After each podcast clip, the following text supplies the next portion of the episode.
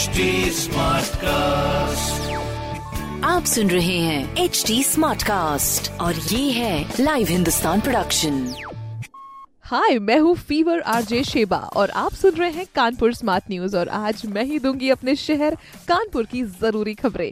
तो सबसे पहली खबर की ओर हम बढ़ जाते हैं, जिसमें डेवलपमेंट्स तो काफ़ी सारे अभी दिखने वाले हैं हमारी आगे बातों में, क्योंकि किसी भी शहर का हाल उनकी सड़कें हाईवेज बता ही देते हैं। तो बिल्कुल ऐसे ही नोएडा की तर्ज पर अब जीटी रोड का जो कट है ना, उस पर यू टर्न बनेंगे, जिससे गाड़ियाँ इजिली मूव कर सकती हैं। मतलब रामा देवी से कल्याणपुर तक के सभी कट में सर्वे किया जा रहा है। अभी सिर्फ़ एक ही कट पर यू टर्न बनाकर उसकी व्यवस्था को टेस्ट किया जाएगा। इसकी तैयारी भी कर ली हुई यातायात विभाग ने। इससे बिल्कुल जो स्ट्रेट जाने वाले लोग हैं ना, उनको कोई भी दिक्कत नहीं होगी और जिनको कट लेना है यू टर्न मारना है, उनके लिए एक अलग से एक स्पेशल लेन मिलेगा। अभी अगर फ़िलहाल जूही खलवा पुल के बारे में बात करें, जहाँ से बास मंडी को सीधे जाने वाली जो सड़क है, उसमें बैरियर लगाकर अभी उसको बंद कर दिया गया है। अनवरगंज स्टेशन की ओर से जाने वाला जो मोड़ है, उससे मुड़कर जो गाड़ी चलाने वाले हैं, वो बास मंडी की ओर जाते हैं। और वहीं बास मंडी से जूही की तरफ़ जाने के लिए सीएनजी स्टेशन से मुड़ कर आना पड़ता है। अब यू टर्न ना बने होने से इस पर भीड़ लग जाती है। तो इस तरह के सोल्यूशन नोएडा के तर्ज पर करे जाएँगे। अगली खबर की ओर हम पढ़ते हैं, जो है हमारी कानपुर यूनिवर्सिटी को लेकर। सीएसजेएम यूनिवर्सिटी में डिजिटल मूल्यांकन जो है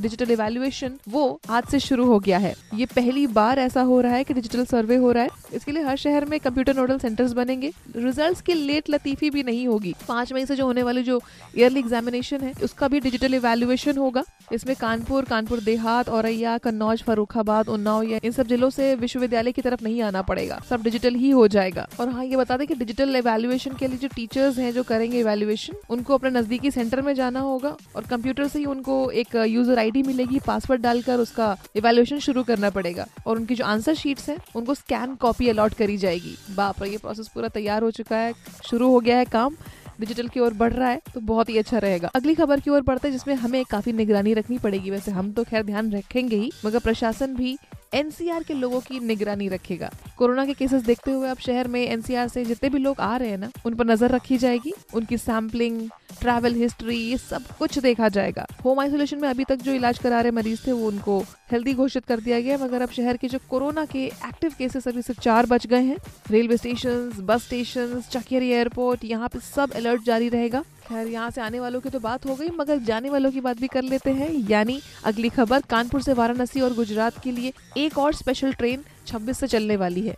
यानी कल से गुजरात के उगना स्टेशन से बनारस तक का मतलब वाया कानपुर ये रूट है। जिसमें summer special super fast train का संचालन होगा। ये मई के पहले हफ़्ते तक ही चलेगी, इतना बता देते हैं। इसमें AC general and sleeper coaches हैं। इसके रिजर्वेशन आज से शुरू हो चुके हैं। और इसी के साथ मैं बता देती हूँ एडिशनल इस वीक कानपुर होकर केरल के एर्नाकुलम और दिल्ली के लिए ट्रेनों का संचालन होगा। यानी कि स्पेशल ट्रेन तो इन स्पेशल खबरों के अलावा और भी स्पेशल खबर है, जो कि तीन महीने में आपको उसका नतीजा देखने को मिल जाएगा। यस, अगली खबर है कि तीन महीने में शुरू हो जाएगा लखनऊ एक्सप्रेस का निर्माण। मतलब most awaited Kanpur Lucknow expressway इसको वर्क ऑर्डर मिल चुका है। अब इसकी जो कंस्ट्रक्शन एजेंसी है, वो जुलाई से काम शुरू करेगी और उनको तीस महीने में काम ये कंप्लीट करना होगा। इससे पहले भी तीन साल का टारगेट दिया गया था, मगर अब इसके साथ ही रामा देवी में एलिवेटेड रोड के साथ में जाजमऊ पुल से लखनऊ तक हाईवे मेंटेनेंस और एक्सटेंशन लखनऊ रीजन को ही देखना होगा, जिसकी ज़िम्मेदारी पहले कानपुर के पास में थी। अब इससे आने जाने वाले लोगों को और भी ज़्यादा आसानी हो जाएगी, क्योंकि मोस्टली आना जाना इस रूट पर होता ही है। इसी के साथ में आपको अगर हम रोज़गार से जुड़ी एक इंफॉर्मेशन दे दें तो रोज़गार की संभावनाएँ और भी बढ़ सकती है, क्योंकि टास्क फोर्स जो है उसको लगाया जा रहा है कि रोज़गार की और भी संभावनाएँ ढूंढी जा सके।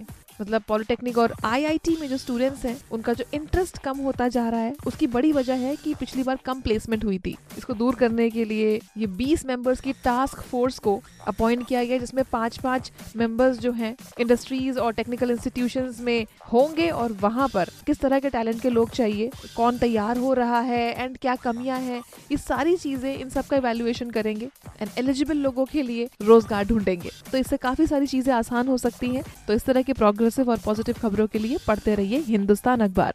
कोई सवाल हो तो ज़रूर पूछिए फेसबुक इंस्टाग्राम और ट्विटर पर।